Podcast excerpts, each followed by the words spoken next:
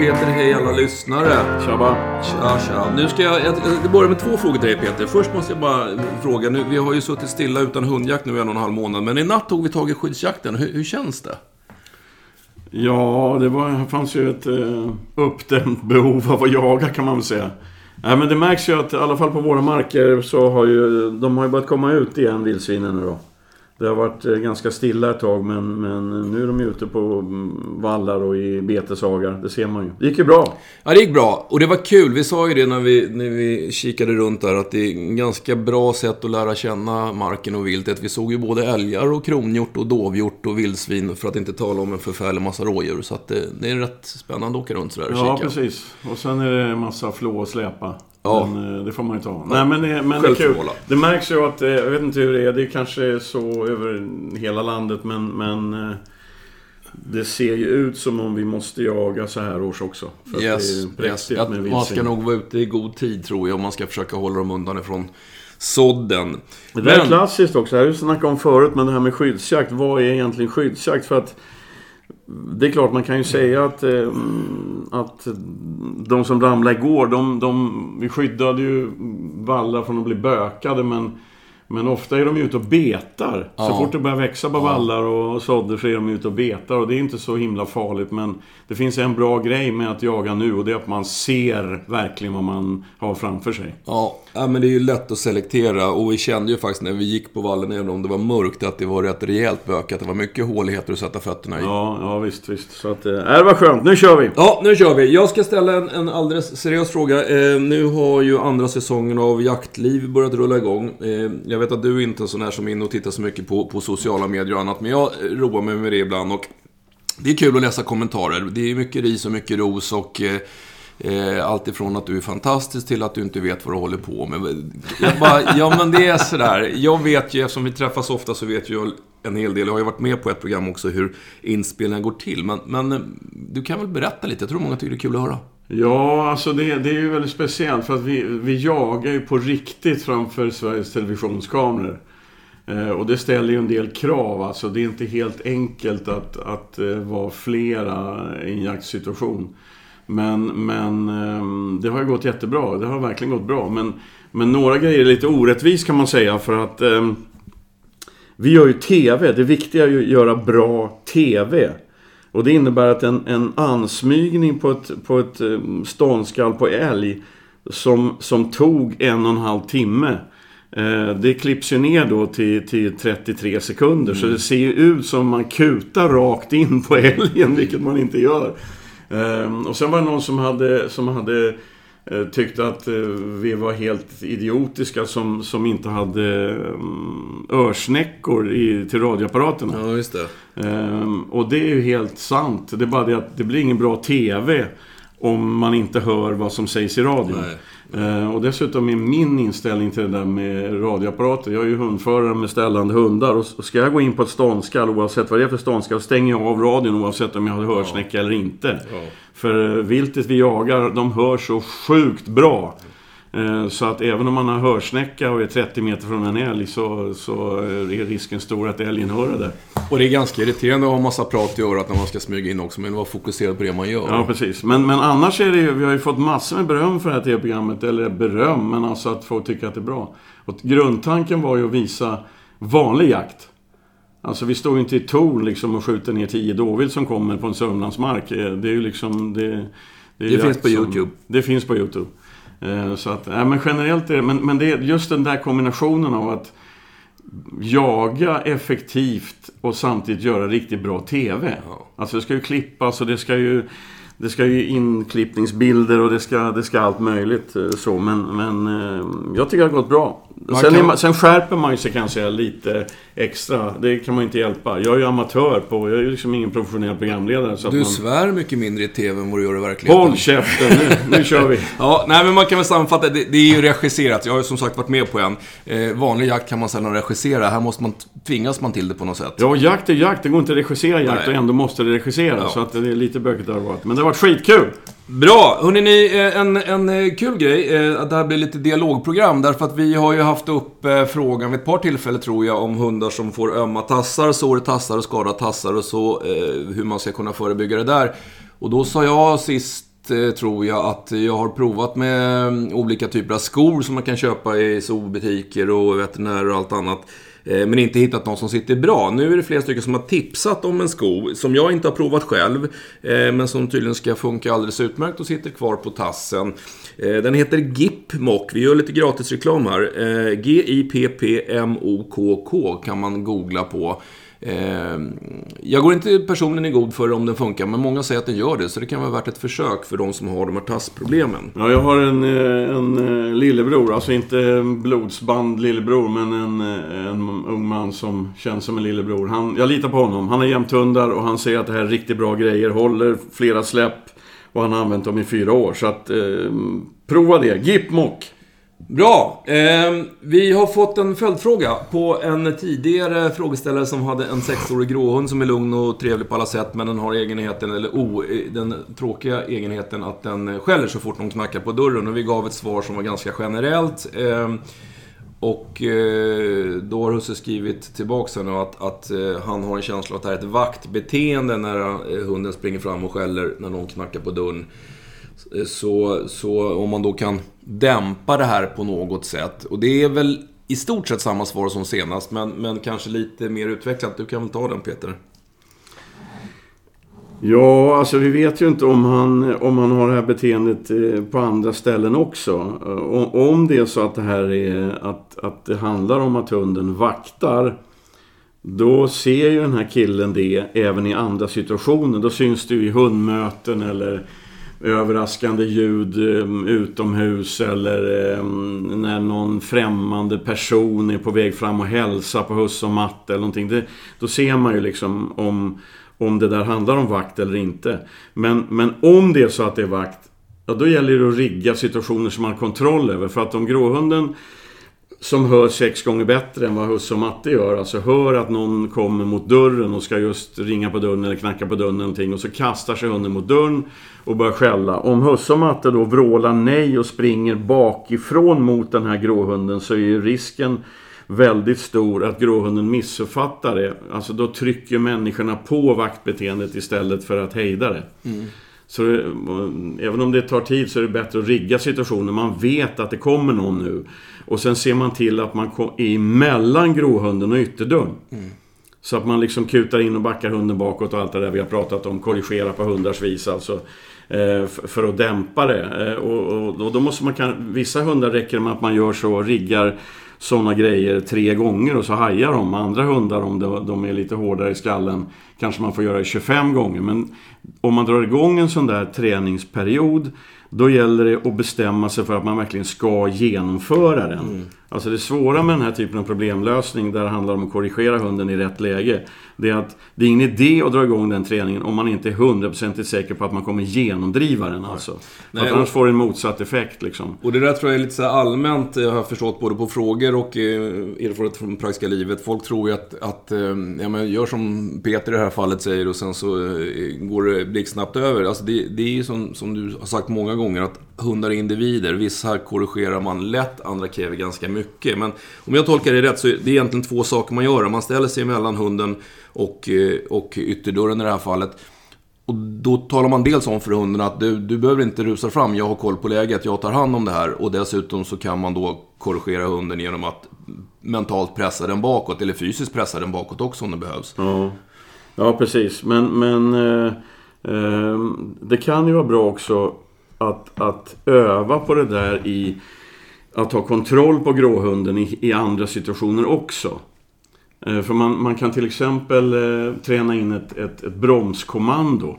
Alltså um, ordet nej eller stanna eller vad det nu är man vill använda för ord.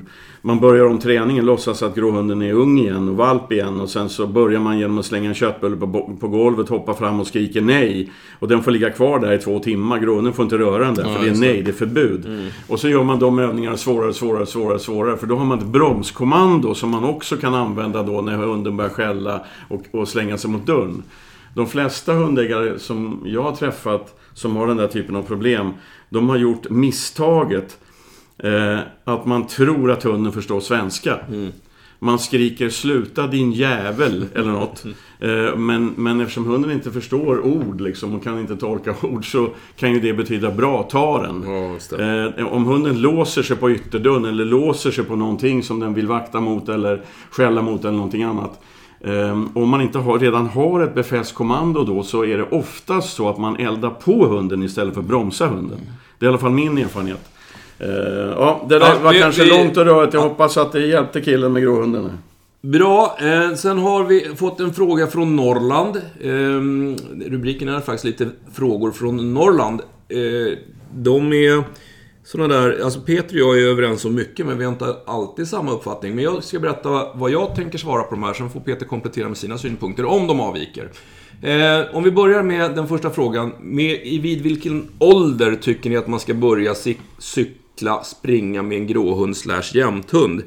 Och det där är lite av det som jag varit inne på förut. Eh, valpar, växande hundar skall aktiveras, mår bra av aktivitet. Men man får inte glömma att, att eh, ja, jämthund är kanske uppe i året innan, innan skelett och muskulatur är hyggligt välutvecklat. Så man ska inte överanstränga dem.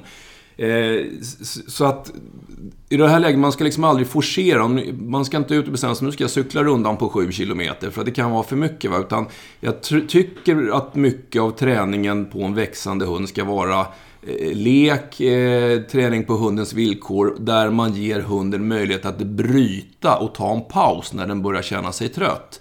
Eh, och det, därför är så, så, det är lite så här risk att man ger sig ut och cyklar. Eh, därför att det, då är det husse eller matte som bestämmer förmodligen hur långt man ska.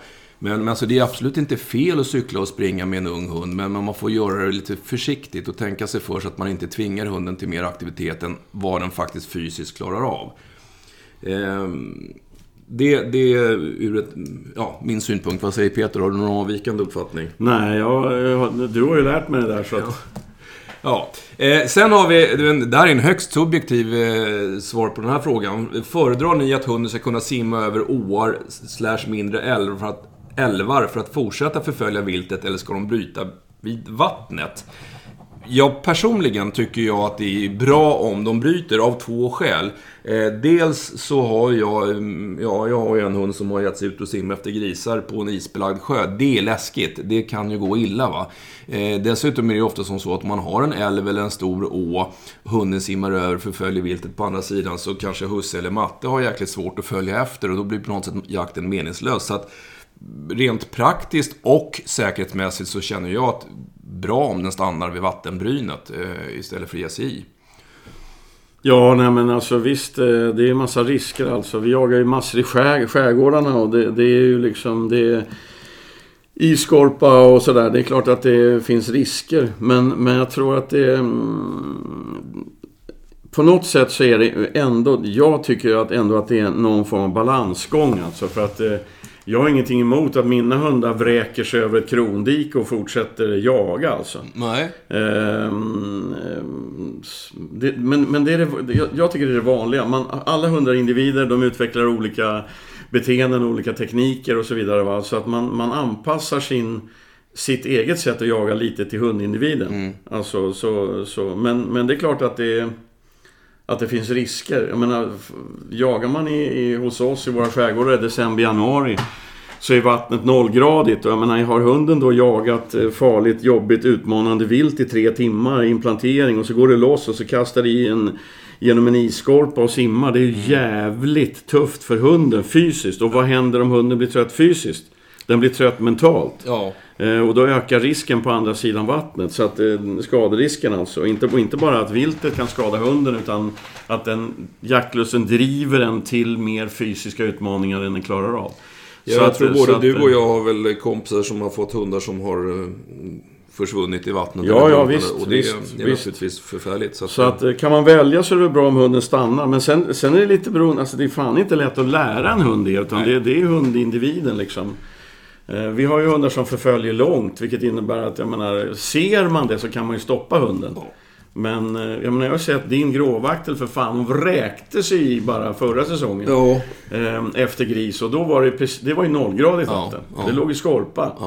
Ja. Eh, men däremot var det så att när hon drog över, hon simmade ju efter grisen. Ja. Men eftersom husse inte kom på en timme så släppte hon ju till slut. Ja. Och så när vi skulle ta oss över den här, det här sundet, då satt hon ju på andra sidan. Kunde du få henne att simma tillbaks? Nej. Nej, hon vill ju inte gå i vatten. Nej, nej, det utan var- det är jaktlusten som Ja, driver visst är henne. det så. Så att, ehm, ja ja. Ja, så tycker vi. Eh, sen har vi sista frågan som också är väldigt subjektivt. Det står ljuddämpare eller inte, kort och gott. Eh, personligen så har jag numera ljuddämpare på alla mina bössor. Jag ser... Alltså den enda nackdelen jag ser om man bortser från att det kostar pengar så, så är det att bössan blir lite otympligare. Jag går ju bara med hundar och jag går i tät terräng och det är klart att eh, de där extra centimetrarna och extra hektorna eh, är ju ingen fördel, men, men det är heller inte något stort problem.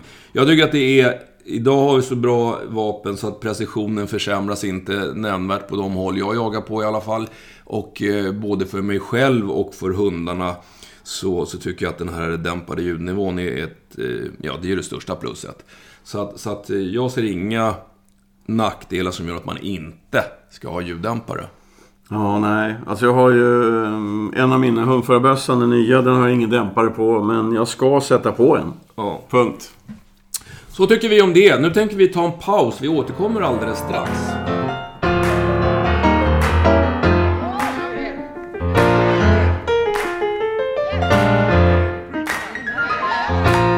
Tillbaka, tillbaka. Okej, eh, vi har en väldigt kort och koncis fråga här. Hej, hur får man tag i en gråvaktelvalp? Eh, ja, det, det är en, en, en inte alldeles ovanlig fråga, men den är nästan hopplös att svara på. Alltså det här är ju kontakter, eh, läsa annonser på, på jägarforum, i jakttidningar och så vidare. Eh, Det, det finns liksom inga genvägar. Det, utan vet man... Känner man folk som har gråvacklar kan man fråga var de har fått dem ifrån. Det finns ju många uppfödare som fortsätter att föda upp blandraser om de har haft framgångsrika kullar tidigare. Men annars är det, det är ju ganska mycket blandraser till salu om man tittar på, på jakttidskrifternas annonser på nätet. Eh, så att det är väl, ja, det finns ingen bra fråga. Det är nog lättare i södra Sverige än i norra Sverige tror jag. Ja, men alltså man kan ju... Man kan ju mm, de två landsdelar där just gråvaktel är, är vanlig, i alla fall har varit vanlig, det är ju Sörmland och Skåne. Ja, Eh, Så att eh, en, en vända ju hör av sig till eh, kretsar där eller mm, leta reda, ringa någon NRV, alltså eftersöksjägarjour och sånt där. De kanske känner Alltså godshundförare brukar ju ha koll på det där med blandraser. Så, eller varför inte gå in på yrkesjägarnas eh, förbund och, och ringa runt yrkesjägare i de landsändarna för att de, de har ju massa hundförare som de känner till som, som har. Det kan väl vara ett sätt. Ja, det är, det är som sagt det finns inga genvägar. Det är bara att leta. Försöka riva tag i alla som... Som... eh, som För du ska väl inte har- ha någon mer sån kull? Jag ska, inte på den här eh, konstellationen i alla fall. Vi får väl se vad som händer framöver. Men, men det blir nog ren, ren spets nästa gång. Ja. Yes, eh, du har fått en fråga om det här med att jaga i hägn. När Ja, börjar man alltså, jaga i hägn? ehm, Läs frågan. Eh, frågan är när, det är en person, det är en kille som har, jag tror att det är en kille. Eh, jo det är det, det ser jag. Eh, han har en Basset Fauve de Bretagne, en tik på 10 månader. Är det för tidigt att testa henne i häng på vildsvin? Tanken är inte att hon i första hand ska jaga vildsvin, men han vill kolla hur hon beter sig. Ehm, generellt är det så att de flesta hägnanläggningar i Sverige har en gräns på 12 månader. Ehm, jag tror det, det hänger mer ihop med att då, precis det du sa förut, att då är hunden fysiskt färdig. Alltså den, eh, kroppen funkar fysiskt. Ehm, men, men min erfarenhet är ju att ha, det handlar om vad hunden har i huvudet. Alltså är den extremt valpig fortfarande? Eh, liksom, du vet, eh, ja, man, ser- alla valpbeteenden springer runt och rullar och tuggar på pinnar och bär kottar och fjantar runt. Eh, då kan det ju vara för tidigt. Då s- ger det liksom ingenting att, att släppa. Så man får ju bedöma från fall till fall. Men generellt, vänta tills hunden är ett år gammal. Bra, vi pratade lite grann om det du och jag förut också. Att, alltså, den fysiska mognaden är en, en sak, men den psykiska mognaden är ju kanske ännu viktigare om man ska ha en hund som jagar vildsvin. Vi pratade ju om, om Orka och dina gamla filmer när hon vid åtta månaders ålder stod och dunkade på älgar hur länge som helst. Mm. Du har ju en, en ny ung hund nu. Lita, som också har skällt jättebra på både gris och älg för att i nästa sekund springa och leka med en pinne. Liksom. Ja. Så det, det, det, är mycket som ska till i huvudet. Så ja, visst ett, testa en hund vid ett år i hägn är ju helt okej, okay, men det är ju inte någon sanning. Vad den presterar där är ju inte så att det kommer vara likadant resten av livet. Det händer mycket i huvudet. Ja, precis. Eh, sen har vi fått en fråga från en Daniel som har en taxhandel som är tre år och dessutom en Smålandsstövaratik som är 11 månader. Taxen kastrerades för ett år sedan. Eh, men den har den tråkiga egenheten att den springer och markerar och det utgår från att det betyder att den kissar. Eh, I vardagsrummet där den inte får vara. Den markerar inte någonstans där den får hållas eh, i kök och hall och så vidare. Utan den passar på när ingen är i vardagsrummet springer in och, och slår en liten drill helt enkelt. Eh, frågan är egentligen om man kan göra någonting åt det här, men, men då har jag... Jag måste skicka tillbaka den här frågan, så att Daniel får jättegärna komplettera. Eh, den första frågan är om den här taxhandeln den blev kastrerad för ett år sedan. Har den betett sig så här även innan kastrationen? Och nu sammanföljer kastrationen nästan med införskaffandet av den här Smålandsstövartiken, antar jag, om den nu hämtades vid åtta veckor. Eh, för att båda de här sakerna kan ha en viss påverkan för svaret. Om det här började när han hämtade tiken eller om den höll på så här tidigare eller om det började efter att den blev kastrerad. Så Daniel, du får gärna eh, fylla på lite med, med eh, information så ska vi försöka ta upp det här eh, i ett kommande avsnitt. Bra, det om detta. Nu har vi en, en eh, ja, lite skojig fråga. Som, och det här är en kille som har tagit över en ett och ett halvt årig korsning mellan gråhund och labbe. Eh, den jagar, men den har inte så mycket skall. Den kan pipa om den ser viltet. Eh, men den förföljer viltet, den driver viltet fram tills dess att viltet stannar. Och här pratar vi framförallt Utan att skälla? Den Utan att skälla, mm. yes. Men när viltet stannar och det är framförallt då hängträning, tar, tar eh, lega under en gran och sånt där, då bryter den.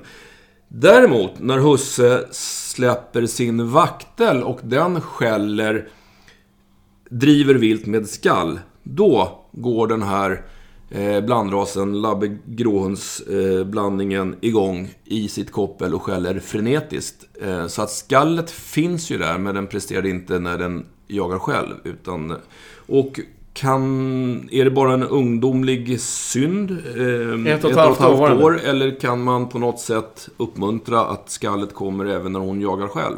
Men alltså om hunden skäller som fan i andra situationer, då är det inte skallet som saknas. Det låter ju som en klassisk omognad då, att de här pusselbitarna inte ligger på plats riktigt. Hunden vågar inte riktigt, den fokuserar på massa andra grejer som den ska göra. Den använder näsan, den förföljer, den... Ja, och sådär va. Eh, så att skallet kommer inte av den anledningen att, att den pusselbiten har inte ramlat på platsen. Jag skulle anta att det är så. Men sen att den bryter så fort... Jag antar att det är häng vi snackar här. De har varit ja, i häng och jagat ja, vildsvin. Ja, det låter så. Yes. Och, och då stannar vildsvinen, de här vildsvinen som är vana vid hundar. Alltså min erfarenhet är att hägnade vildsvin, hägnat vilt överhuvudtaget, men, men det vanligaste är ju vildsvin. De läser hundar snabbare än hundarna läser vildsvinen. Alltså vildsvin är inga dumskallar. Ehm, de inser att den här, allt vi behöver göra nu är att stanna och blänga på den här hunden så bryter den, för den vågar inte, den pallar inte trycket. Nej. Um, och det är inte säkert att det, att det funkar så i, i fria skogen. Men, men uh, jag tycker, jag tror nog att det, det, det låter ju som omognad.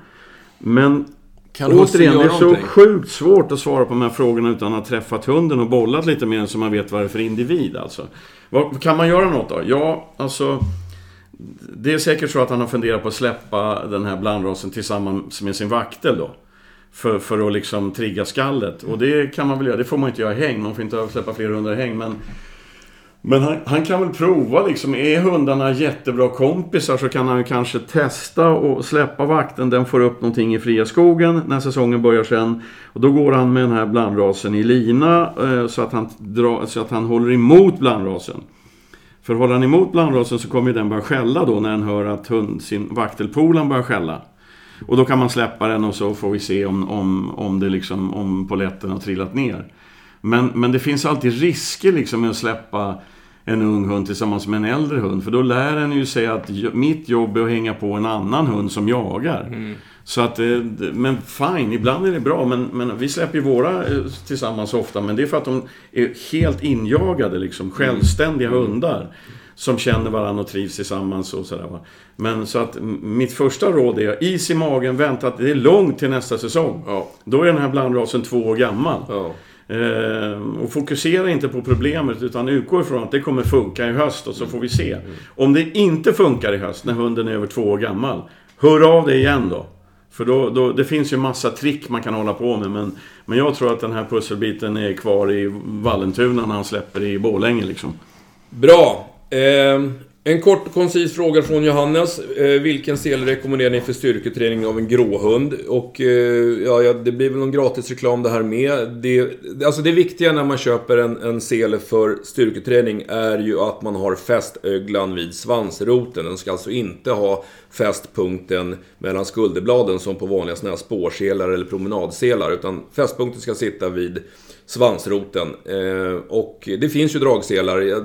Björkis är ju en som jag tror både du och jag har använt Peter. Men det finns ju en uppsjö av, av eh, likadana. Men det, googlar man på dragsele eh, hund så, så får man men, upp ett antal alternativ. Men alltså här måste man ju kasta in en, en liten, vad fan det nu heter. heter brasklapp. brasklapp. brasklapp. Nu kommer det blask, brask, blask. En blasklapp kör vi nu.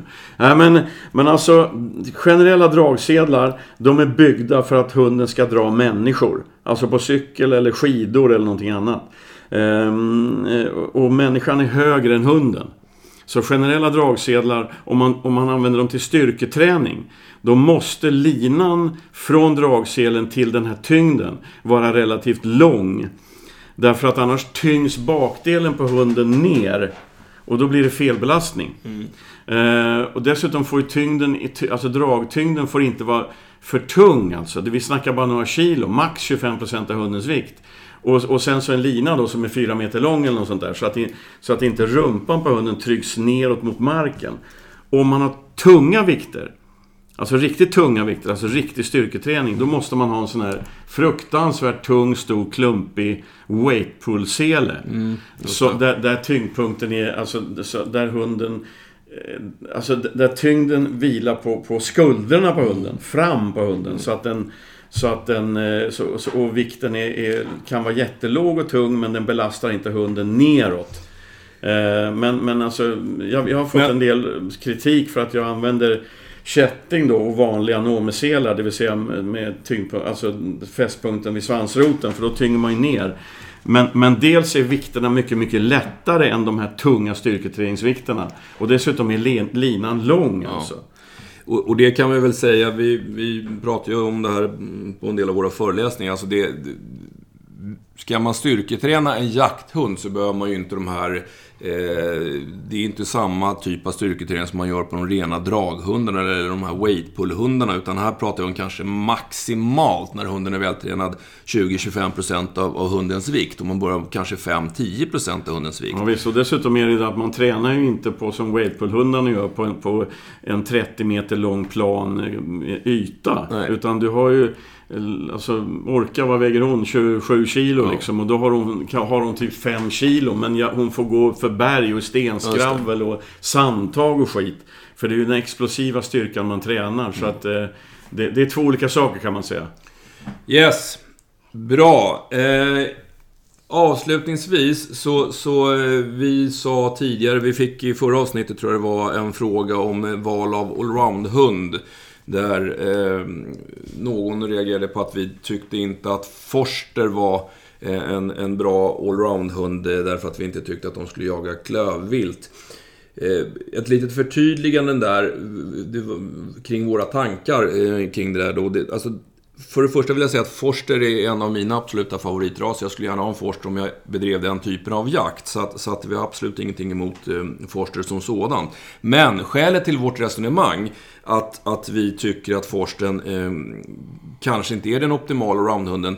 Det är ju för att det är en otroligt snabb, högbent eh, ras som om den inte jagar på rätt sätt. Den har inga problem att gå, gå ikapp eh, ett rådjurskid, eh, en, en dovhjortskalv eller någonting annat och dra ner av egen kraft om den nu skulle vara injagad på fel sätt. Så att med det sagt då, alltså Forster är en bra allroundhund, men den kräver sin hundförare och det krävs att den jagar på rätt sätt. Och då ska det ju vara en stötande hund. Forster är nog inte den hunden jag skulle välja som första hund, för det är en, det är en ras som kräver både mycket fysisk och psykisk aktivitet för att fungera bra, men den kräver också god hand, så att den ska... För går den ur hand, då, då kan det bli... Eh, då kan det bli helt fel, tycker jag. Men när jag jagade med forskare för 30 år sedan och, och den, den typen av forskare var ju mer allround eh, avlade än de flesta forskare är idag. Alltså de forskare man ser idag, de flesta, de, de jagar man ju fågel med ja. framförallt. Ja.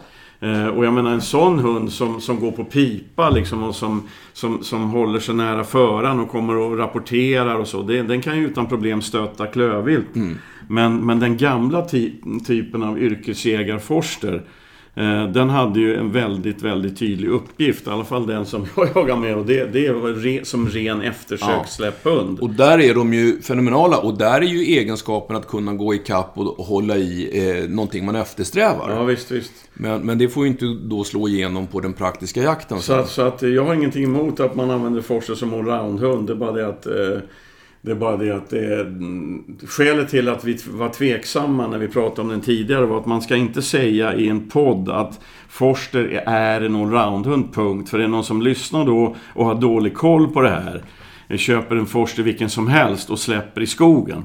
Alltså eh, det kräver ju det kräver ju massa träning och sånt. Men annars är det en eh, kanonras. Yes, trevliga hundar. Eh, ja, det här den sista frågan var ju ett, ett, ett, typexempel på att det här är ju om någon frågar oss. Eh, skicka gärna mera frågor på mejlen jakthundar och jakt.gmail.com Hur länge har vi på nu?